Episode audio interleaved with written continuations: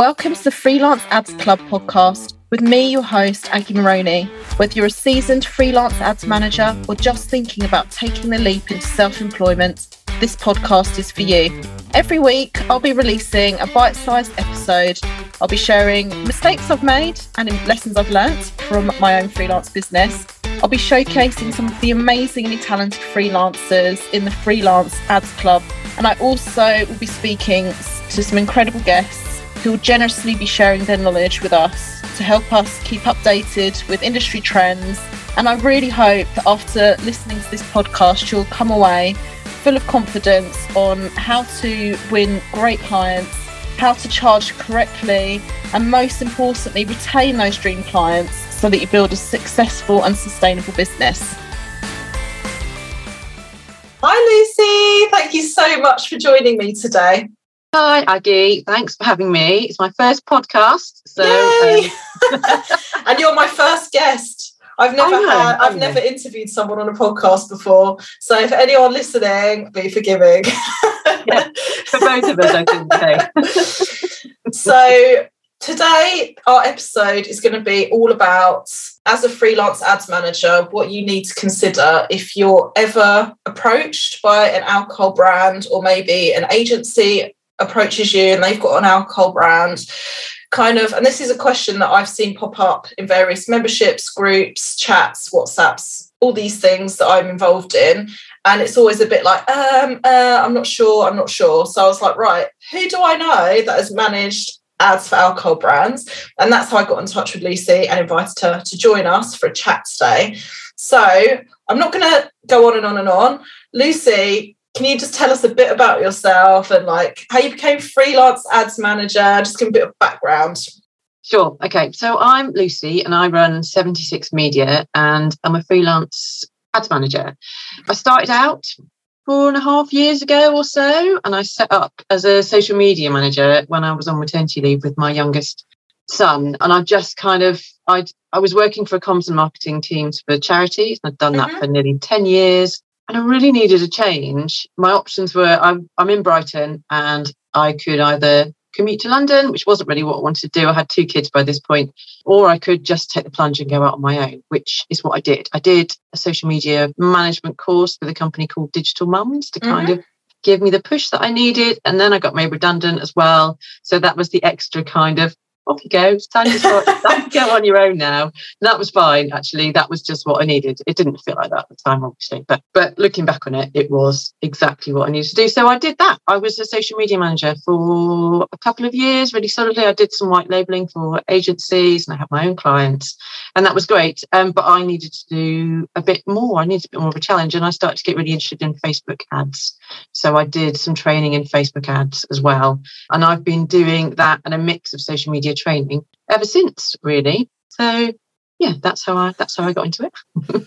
I always ask how people become ads managers because it's it is still a newish career and people come from such varied backgrounds into it which i think is one thing that makes it really interesting because so many people have squiggly routes to get there and they bring all their experience with them. So everyone's got something different to offer which is what i love as well about yeah yeah lots I've, of different ads managers.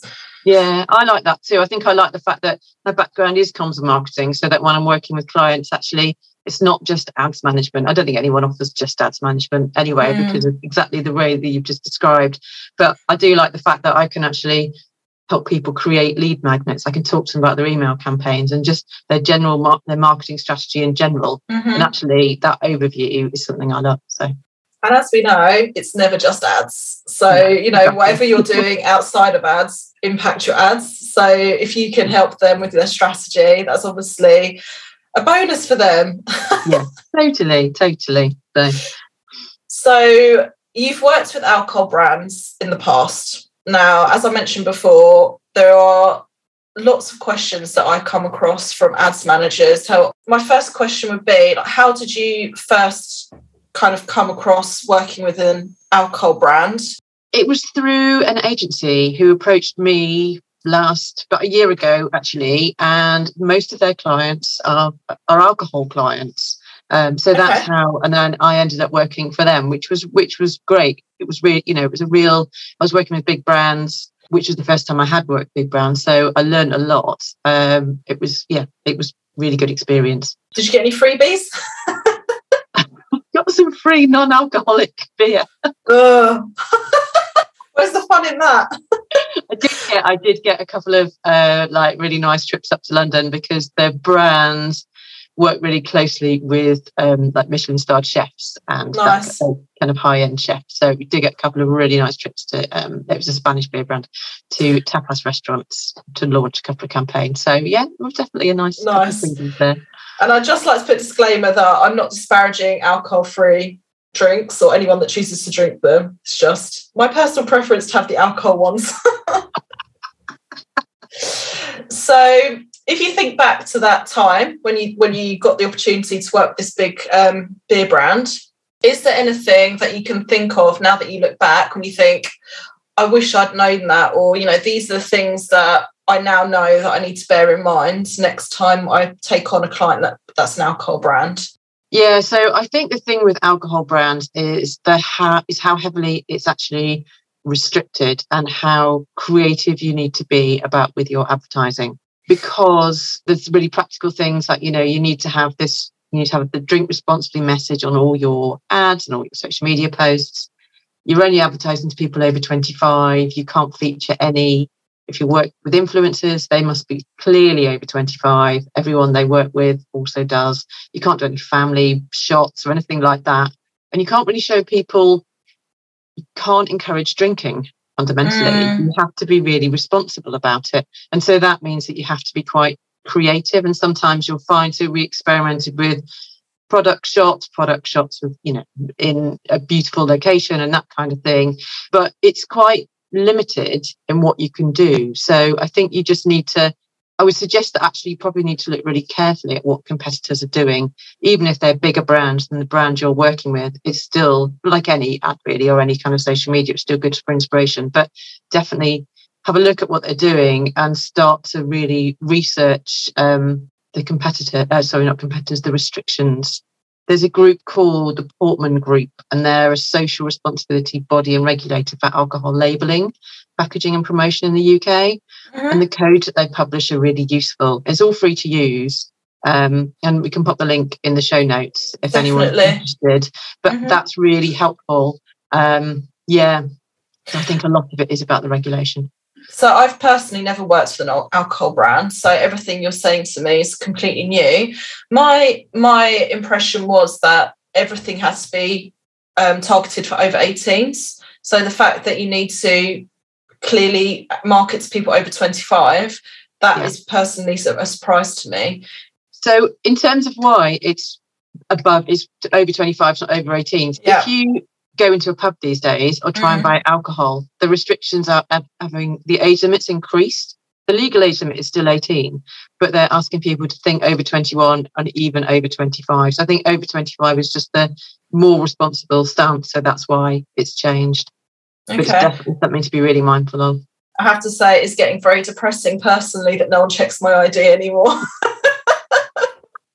I don't know when someone last checked mine, but yeah. um, I think it's also really interesting what you've said about the creatives that you need to really think about. For example, I had no idea that you had to not have children in the mm. imagery. So that's something that is probably new to others as well that are listening to this. That is there any other kind of scenario that you can think of that you just can't have in your ads? Like any wording in your copy or things like that?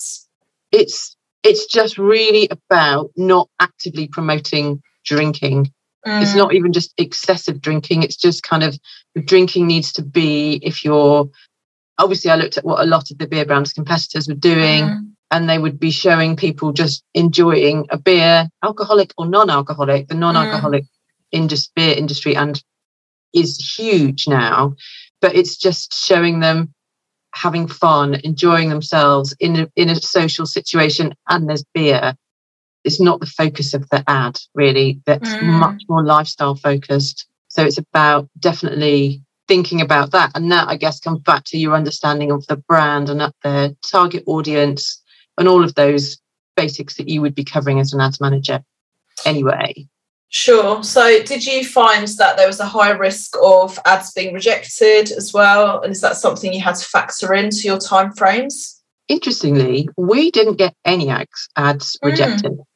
And I was really so good. I don't know why.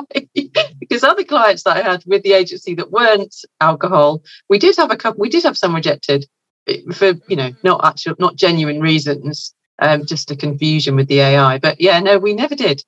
So yeah, it's interesting you say that because I work with a brand that has nothing to do with alcohol, but mm. in one of their shots, they had a gin bottle in one of the photos as sort of a lifestyle shot for the ad, and it was rejected because there was alcohol in the picture. So it, yeah, it's really interesting. I think as we all know, if we've worked with Facebook for a while, that sometimes there's just no rhyme or reason to things getting mm. rejected, and sometimes even just changing the name of the ad can get it through, even if you've changed nothing else. Yeah. So um, yeah, I think that's something to bear in mind, though, isn't it? Sometimes that you'll mm. have a high risk of having rejections. Yeah. Um, now, this isn't a question I put to you before. So I'm sorry to put you on the spot, but it's just something I heard about as well with alcohol okay. brands. right, do you want then? um, sometimes I've heard that the landing pages on the website can actually cause issues for alcohol brands as well. So sometimes they have to have, or they have to have, I think, the age limit. You have to say that you're over 18 to enter their website. Is that something that you had to sort of consider as well?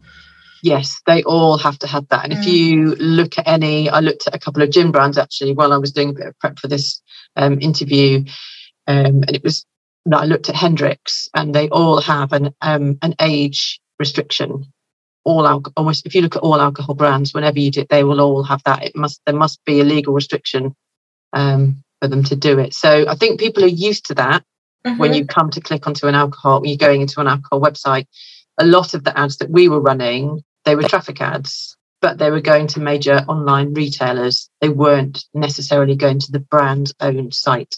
But I have noticed other alcohol brands um, send, an ad that has a cocktail recipe or something like that and adds that value and is the, the hooks there and it takes them through to their the alcohol brand's website and from there you can buy their alcohol from their retailer so i think people are used to that kind of uh, that happening when they visit alcohol um, sellers websites I think as freelance ads managers, sometimes we work with brands that are really new. So they're not always up to speed on what they need to be doing. And sometimes by accident, I guess, ads managers end up being advisors for all kinds of business things that brands need to have. So I think it's useful to know that that's a website requirement that alcohol brands need if they want to advertise because it might be that they're so new and they're a, a, fresh startup that they might not have had that built in yet to their website. I think it's not even just if they want to advertise. I think if they want to set up a website which is promoting the sales okay. of alcohol, I think they need that um, that kind of a gate.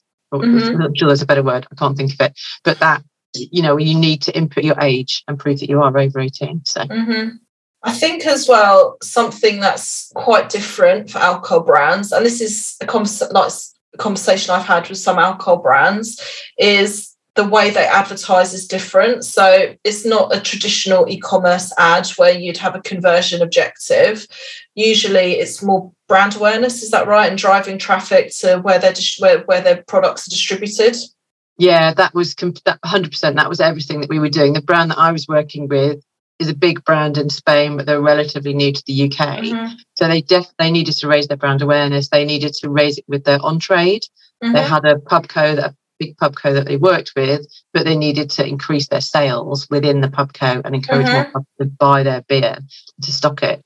So brand awareness was huge for them. Um, and they had to be, they were quite creative with it. They were, you know, it's not, although they were new to the UK, they're not a new beer brand. They've been, a, you know, mm-hmm very successful beer brand for years in other countries. But they'd use things like they did some work with influencers. They sponsored MotoGP riders mm. and hmm. Formula One drivers. So we, you know, were able to use influencers with MotoGP events. And they were that kind of ad was hugely successful. Obviously, that's the, their zero zero beer. Mm-hmm. Um, and they paired beer. They had, they had quite a few different types of beer within their range, and they'd use food and gastronomy. That was a big content pillar for them. Um, and so they worked with Michelin starred chefs and paired beer with their recipes and they have ran food events and food campaigns for that and that kind of thing. And that's how they promoted their beer. They really kind of honed into the, I don't know, what their consumers were interested in and used the beer as kind of an extra part of it and used and really helped integrate it into their lives, I guess. So Okay. Yeah, so it's interesting there how the paid ads were just one pillar of their marketing strategy, mm. which is quite refreshing to hear. very different. It was, it is, and yeah. we did do traffic ads mm. so because they sold in big mainstream um, yeah. supermarkets, but that was the only way that we could. They didn't sell from their websites, and that was the way that we helped kind of drive sales. So we try and coordinate our ad campaigns with the campaigns that they had running in their supermarkets, whether that was interesting, the, yeah, the stuff that you know, the branding outside, or whether it was uh, things on the end of the aisles. However, it worked, we would coordinate with them to just help them maximize their marketing, basically. So it is quite a different approach. It's not an e-com approach at all. So it's quite a different approach to Facebook ads. It's not an e- traditional e-com approach at all. And I did find that a bit weird to start with, but I think that's how most alcohol brands work because they can't sell directly. So, mm. so how do they measure the performance of your campaigns? So you just it was more kind of standard reporting. We talk about costs. We talk about the number of people that we'd reach, the length mm-hmm. of video views, and we'd evaluate it like that basically. But one of the things that I found quite frustrating was that I couldn't get any sales data. So mm. I could, I mean, I could get, I could tell how many landing page views we'd had or link clicks, but couldn't actually tell what converted into sales. So that I found quite frustrating. Yeah, I can imagine. But at the same time, you don't have that pressure of someone saying to you, "Why? Why don't I have more sales this week or this today?" You know, so, yeah, you know that is part. Of, yeah, definitely. But it's really interesting. It's such a diverse niche as well, isn't it?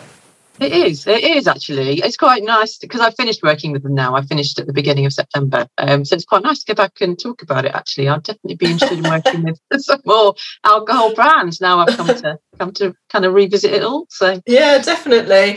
So if um, what would your top tips be, for example? So if someone won won their first client, are there like steps that you would say to them like a checklist of like top things to check first before kind of running the ads going live. Yeah. So i would definitely check the legal restrictions. And mm-hmm. I, but first of all actually i'll probably talk to the client and find out what their take on it was because i would say don't assume that they are up to date on what the restrictions are because you're remember you're the expert in Facebook ads. Your client isn't. Mm-hmm. That's that's certainly my experience. They they need you to advise them. So, you know, make sure that your age limits are set to over 25. Be very careful about the imagery that you use. Definitely go and check out uh, the Portman Group mm-hmm. for their regulations. Um, yeah. yeah, and look at what al- other alcohol brands are doing. I mean, you'd be doing that for any kind of any kind of industry, really, but even more so for alcohol, particularly the kind of alcohol that you're selling. I think that's important. And would you and I, I, know this is a really annoying question because whenever anyone's asked this as an ad manager, it's like there is no answer to this. But if a startup, for example, because obviously when you're talking a big brand, they probably have limitless budget or it's quite a generous budget to run mm. brand awareness campaigns. But if you're starting working with a startup, I mean, the gin industry is just insane in the UK. So if a startup distillery approached you and said, I want you to run traffic campaigns, you just want a contract with a supermarket, we want to drive traffic there, what would you advise them to be sort of the minimum budget that they should budget to do that campaign? Oh, that is very tricky. Hard, isn't it? It is. I'm thinking back to what we what we were spending, mm. and it wasn't as huge as you would expect. I don't think. Um, so if you had, I think you could probably run a brand awareness campaign if you were clever with it. A thousand to two thousand a month. Mm-hmm. I think. And then not to mix all the objective terminology when we say brand awareness it's more traffic campaigns yes, isn't yes, it sorry yes yeah. traffic no that's my fault i started using it but it is i mean it is the purpose of it is to raise brand awareness but the objective would be traffic to get people to go to the third party website so it's tesco's sainsbury's waitrose whoever yeah. they're yeah. whoever's selling them exactly. So this has been so useful just for me personally. Um, if I ever work with an alcohol brand, I feel like I'll be more prepared. Fantastic. Oh, um, I guess just one final question I had is more kind of on the freelancing, um, white labeling for an agency.